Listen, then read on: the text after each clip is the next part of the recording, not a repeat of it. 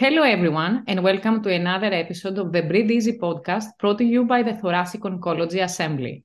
This is Ismini Kourouni, Assistant Professor of Medicine at Case Western Reserve University in Cleveland. I practice adult pulmonary and critical care medicine at Metro Health Medical Center and serve as the Director of Thoracic Diagnostics. Today, we are joined by our expert pathologist, Dr. Caroline Abramovich. Assistant Professor of Pathology at Case Western Reserve University, Director of Surgical Pathology, and also Fellowship Program Director for Surgical Pathology and Cytopathology at MetroHealth. Dr. Abramovich, welcome. Thank you, Dr. Kourouni. I really appreciate the opportunity to speak with you in the audience today and bridge our worlds between collaboration that occurs with the cytopathologist and the pulmonologist in the setting of the bronchoscopy suite. Although we work within different disciplines, we view our patients through the same lens, with them being at the center of the effort.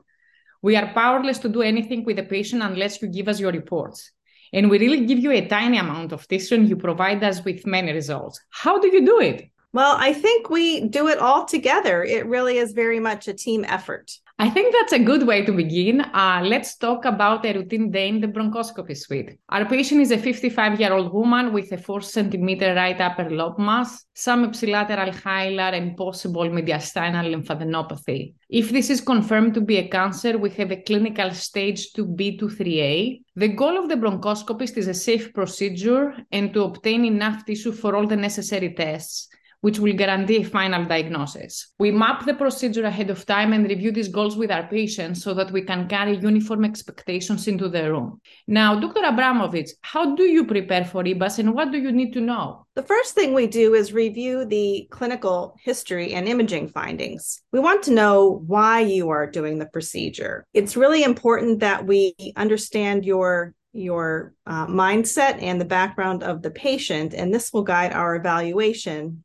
in that it helps us to triage the specimens for any ancillary studies that we may need. It's important to point out that EBUS is often performed for tumor diagnosis and staging. However, there are many, many other causes of lymphadenopathy. For example, lymphoma may cause lymphadenopathy, and if we are suspicious for this process, we may reserve specimen for flow cytometry. However, if infection is suspected, especially in an area like Ohio, we may suggest that you send material for culture and we may want to ensure that we have enough so that we can possibly do special uh, fungal stains on the cell block. And certainly, if lung cancer is suspected, uh, we want to make sure that we have enough material to do ancillary testing like um, PDL1 or next generation sequencing. Excellent summary, and it really demonstrates how arriving at a diagnosis is a dynamic process you just provided also an important point here that, especially for practitioners in fungal zones, we live in Ohio.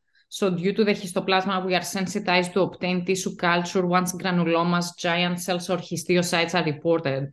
So, it is important to emphasize that anytime these cells are found, material should be sent to the lab in a sterile container with normal saline for cultures. At this point, you have received our slides what do you do with our first specimens? The first thing we do is we make smears. And at our institution, we make two smears. One is air dried and fixed with a stain called the Diff-Quik stain. This is a really good stain for looking at cytoplasmic detail and also for the background material that may be present in the specimen. The other slide, we actually fix with an alcohol fixative and stain with the Papanicolaou stain. Now, this stain is an excellent stain for nuclear detail. It really allows us to um, look at the chromatin pattern and the nucleoli and the nuclear membranes to see certain features that may guide us to whether a cell is um, squamous or may represent an adenocarcinoma. During the process of ROSE, the rapid on-site evaluation, we primarily use the air-dried Diff-Quik stain slide. Uh, that's the one that is generated the fastest and it really uh, guides the bronchoscopists and helps them increase their yield, which translates into a higher likelihood of a successful procedure. The College of American Pathologists recommends that ROSE be performed uh, during the setting of EBUS FNA in order to increase the yield of the procedure. And it's been shown with the use of ROSE that the uh, diagnostic success reaches approximately 93%. The benefit to ROSE is really in ensuring uh, an, uh, an adequate specimen and also to guide the pulmonologist as far as whether they need to take additional passes for perhaps culture or uh, flow cytometry. And this really also applies to the pathologist. Uh, we will determine after ROSE how we want to process the remainder of the specimen that collected. Now, let's review some of the vocabulary of the pathologist. What is an adequate sample? What is a suspicious sample? And what is a non diagnostic? Well, usually in the setting of EBUS, uh, we are sampling lymph nodes uh, primarily. And so, what is an adequate lymph node sample? We want to be able to tell you uh, with accuracy that you are in your target. And most there there are varying criteria. One of the more common ones is uh, related to the number of lymphocytes seen. At our institution, we use a number of um, 200 lymphocytes. This is generally considered to be an adequate lymph node uh, sample. Um, the other feature that we may see uh, in lieu of uh, numerous lymphocytes is the presence of pigment laden macrophages. So if we see either one of these two uh, criteria, we will call the the paths adequate. Now, um, suspicious um, and uh, atypical may be a little bit more of a frustrating call for the uh, pathologist. Uh, suspicious really means that we see cells that we think are malignant, um, but maybe they are not present in sufficient quantities for us to make a definitive call. If we are even less sure of a diagnosis of malignancy, we may back off and soften that to um, an atypical diagnosis. But either one of these really has to do with the confidence level of the pathologist as to how sure we are in that we're dealing with a malignant process. Non diagnostic is unfortunately uh, the reality. Sometimes this happens, and it really means that we don't see enough lymphocytes to really assure you that you are in a lymph node. And we don't see any diagnostic malignant cells or granulomas or anything that we can that we can call. What do you see when you determine that a lymph node is reactive? Well, a reactive lymph node has numerous germinal centers and a polymorphous population of lymphocytes. And in cytology, what this translates into is the presence of a spectrum of uh, maturation of lymphocytes from large centroblastic type cells all the way down to small mature lymphocytes. So we look for a, a polymorphous population. Tingible body macrophages are the other normal component of a germinal center, a reactive germinal center in a lymph node. And we look for the presence of these cells as well. And tingible body macrophages are different than anthracotic pigment laden macrophages. Tingible body macrophages contain little bits of nuclear debris and cytoplasmic debris because they are phagocytes and they are eating up cells that have uh, died during cell turnover, high cell turnover. So the presence of these cells is also an indication of a reactive lymph node. The feedback of necrotic tissue or the atypical cell you just mentioned previously is quite disheartening for the bronchoscopist. Can you decodify what the atypical cell means? Yes, atypical is really a difficult um, diagnosis for you and for us because it's it is unsatisfying. We don't know necessarily what to do. The best way to proceed is probably to get more material often when we make a call of atypical, it's because we see cells that are maybe enlarged or they are arranged in an unusual way, but perhaps there's very few of them. Or perhaps there are crush artifacts or air drying artifacts that preclude a definitive diagnosis. So, if we aren't sure, we always pull back and uh, make a call of atypical. Excellent. Cell blocks are made routinely in addition to slides. What is the cell block and what are its advantages over conventional cytology? Yes, cell blocks really sometimes actually save the day. So we may have an atypical diagnosis actually on the smears, and we will be very happily surprised when we receive the cell block. We may see diagnostic material there. Cell blocks are really a way to create a, a surgical specimen out of a cytologic specimen. What we do is we create a pellet by spinning down the material that is collected by you in the collection medium, what you rinse your needle into.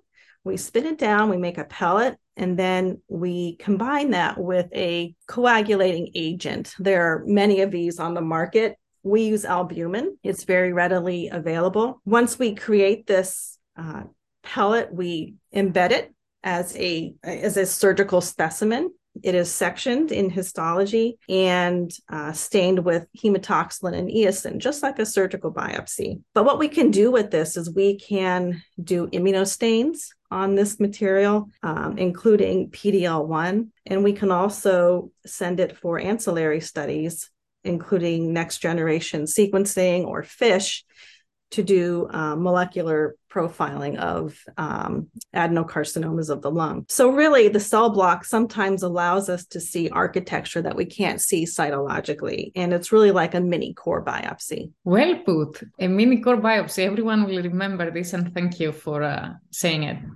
We rinse our needles with different liquid media Hanks, CytoLyt, RPMI.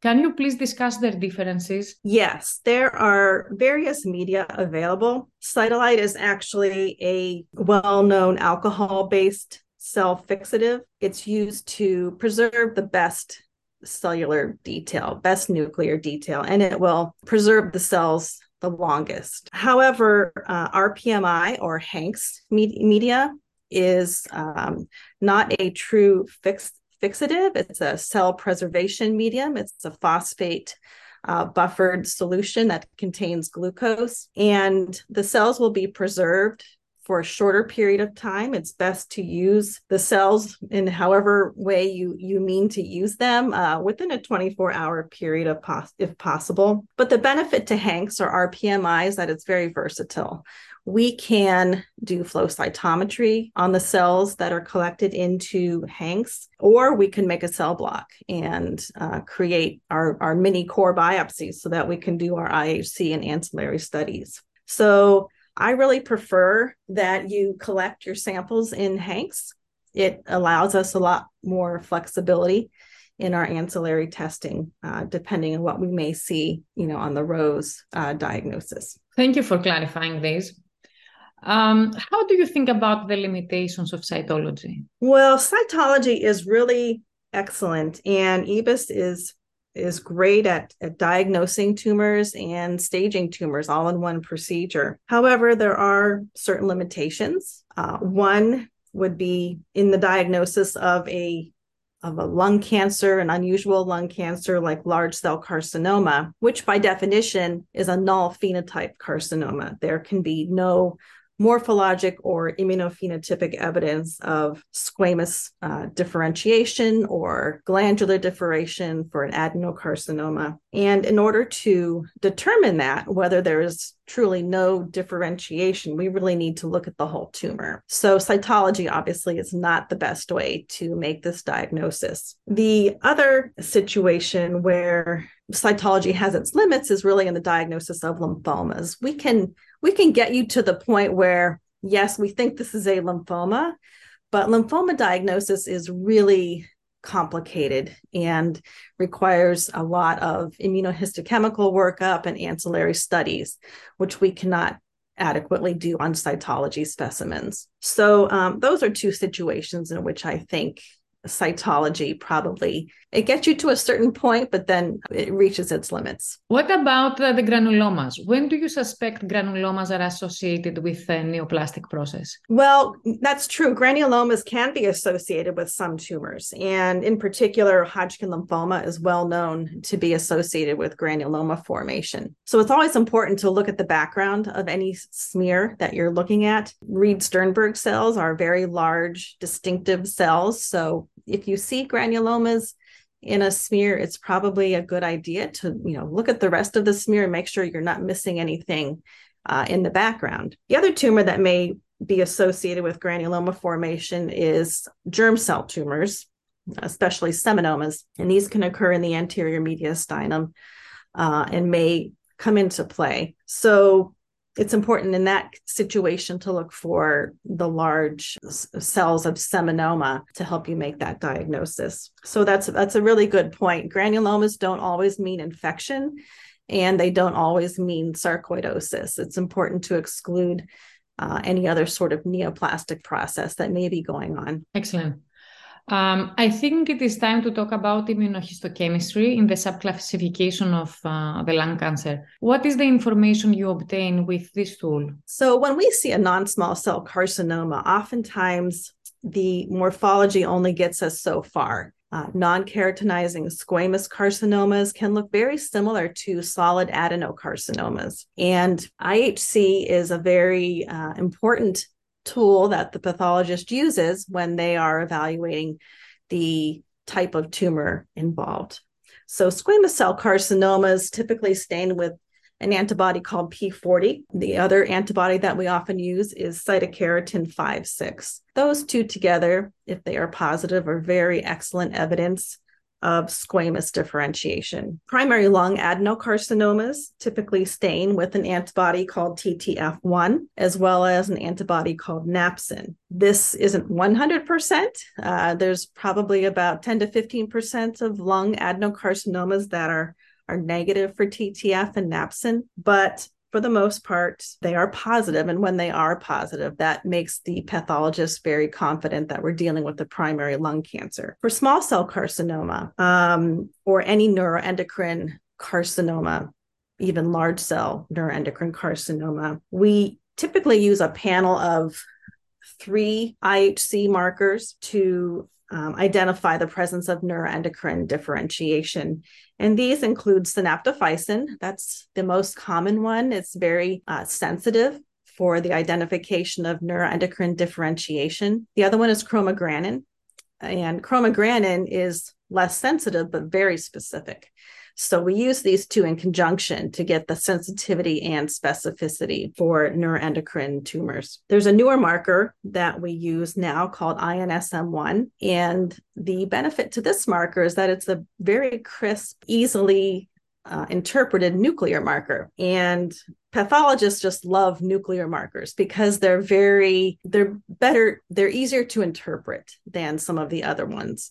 And we always do a panel. So we typically do synaptophysin, chromogranin, and INSM1 together. Thank you for summarizing this. Uh, these are all important uh, information. Um, when should the Ki67 proliferation marker be used in diagnosis? The main established role of Ki67 in lung carcinomas is to help distinguish carcinoid tumors from high grade neuroendocrine uh, neoplasms such as small cell carcinoma or large cell neuroendocrine carcinoma. The main value is especially important in small or crushed biopsies. Ki67 can help the pathologist determine that they are dealing with a very highly proliferative carcinoma, and perhaps this is a neuroendocrine carcinoma and not just a carcinoid or atypical carcinoid tumor. The role of Ki67 uh, in separating typical from atypical carcinoids is not entirely established. It has been tossed around as uh, possibly being incorporated into the diagnostic criteria but has not been entirely embraced in that in that manner usually pathologists differentiate typical and atypical carcinoids using mitotic counts uh, so we actually count mitoses within the tumors and we look for the presence of necrosis. So those two features are what really help us make that distinction. This is not really easily done in cytologic preparations, as you can imagine. Um, so overall, Ki67 has a rather limited role in cytologic evaluations. Uh, morphology is usually the most helpful uh, feature. Excellent. Please tell me a little bit more about how you differentiate between uh, uh, primary lung cancers that may be concurrent and other metastatic adenocarcinomas to the lung. Well, again, yeah, uh, immunohistochemical evaluation is really of paramount importance in that uh, distinction.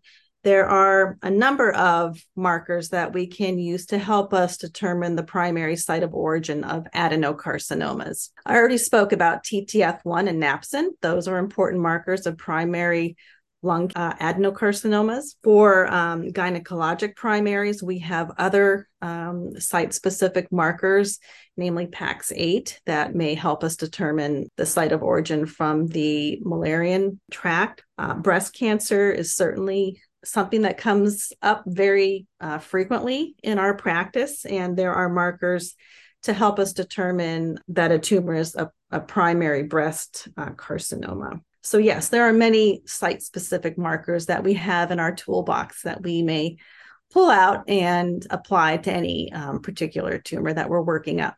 I do think it's important to mention, however, that squamous cell carcinoma is a little bit different. We have do not have any site specific markers for squamous carcinomas that arise elsewhere uh, in the body besides the lung. And often this comes up in the setting of patients with head and neck cancers in particular. Our ENT surgeons often ask us, can we can we do a P16 to determine if the squamous cancer is primary to the head and neck or is it a primary lung cancer? And the answer is no. Uh, P16 does not differentiate the site of origin. P16 can, yes, it's often positive in head and neck cancers, but it's often positive in primary squamous cancers of the lung as well. So IHC is really a very useful bag of tricks that we have, but morphology is king, and morphology always. Uh, you know takes precedence over IHC. Thank you, and you provided an example that is uh, happening pretty frequently in the tumor board, the squamous cell uh, battles. So, in a nutshell, uh, if I had to summarize the things you uh, told me, the morphologic examination of the slides serves as the foundation of your diagnosis, and then the immunohistochemistry is performed on either cell block or on the slides, and it's performed whenever the morphological appearance does not really result in a conclusive diagnosis. Is this correct? Yes, that's true. Perfect. There are times when the immunohistochemistry reports are delayed. And I notice it happens when uh, I have a challenging case, when I was struggling also to get the tissue. Why is that? Well, I guess it's important to keep in mind that if it was challenging for you, it's probably pretty challenging for your cytopathologist as well.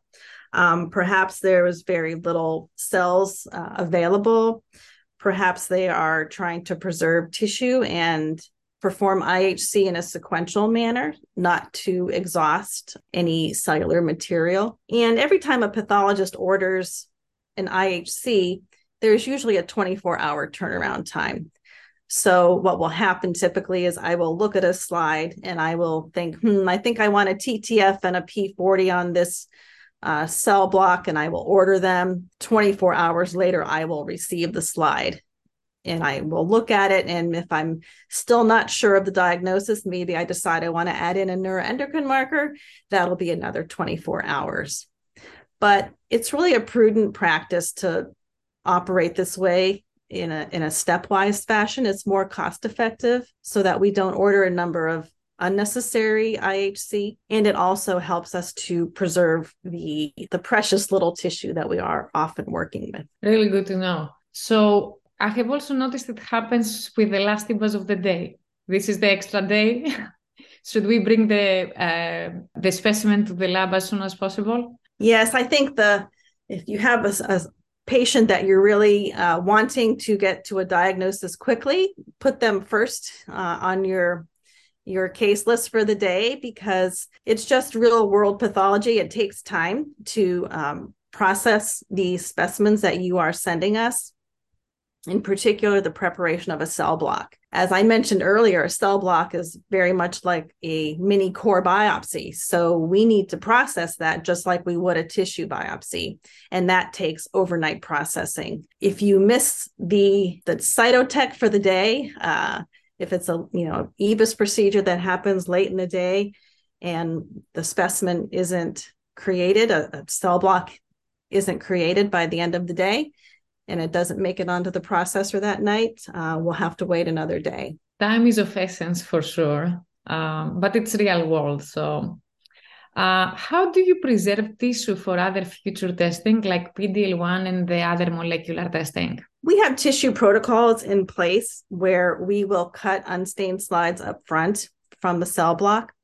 And the reason behind this is that every time a histotechnologist has to face into a block when they are cutting a slide, they lose tissue. So we want to minimize the number of times they have to go back to the block, pull it, and start facing into the, the block again.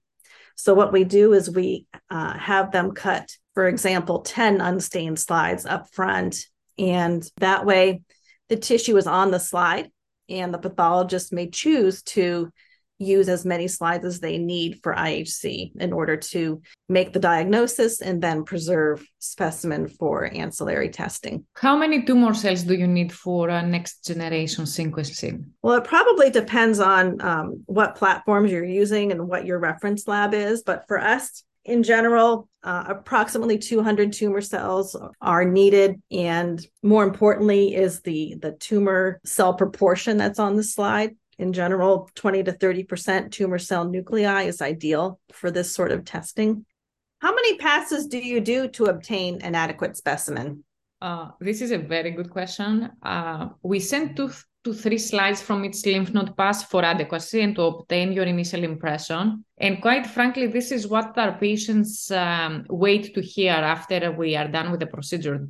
What was it? Do I have cancer or no? Uh, and then we do make sure to get a minimum of four additional dedicated passes from each diagnostic station to assure that we have enough tissue for the ancillary and the molecular studies. Now, these passes should yield some visible material into the solution. If we are not visually satisfied by the particles we see floating, and we have, of course, no reasons to terminate the station, we will continue for more. Uh, we can never tell in real time if we met the cellular goal, and we hope that these additional passes will minimize the need for biopsy. Now, we follow the recommendations of a multi-societal guideline that we that was published last year by the College of American Pathologists, specifically looking at the collection and handling of full thoracic uh, biopsy specimens. I will be attaching this reference um, as well as some others at the end for the listeners because these are must read. Can you comment on the turnaround time for the PDL1 and molecular testing? Yes, PDL1 is an immunohistochemical stain. So the turnaround time for a PDL result is fairly quick. It's within 24 hours, just like any other IHC result. Molecular testing, however, takes quite a bit longer and it depends on your reference laboratory. It can take up to two weeks for a mm. turnaround time. Are there any technical factors that affect PDL1 uh, staining results? Well, PDL1 is a little bit tricky to interpret in cytologic specimens. It's easier in tissue specimens. Uh, PDL interpretation requires 100 well preserved tumor cells in clusters. We don't want to just uh, be looking at single dispersed tumor cells because that can produce a lot of staining artifacts and make the interpretation very difficult. So we need to have enough cells. We need to have at least 100 tumor cells. And we look for membranous staining uh, of any intensity. So if there's a lot of necrosis and the cells are degenerating, or if they are singly dispersed, those things all preclude uh, an accurate interpretation of PDL. And we will um, not give a result in those situations. There are circumstances that patients present with stage 4 disease and multiple sites of biopsy.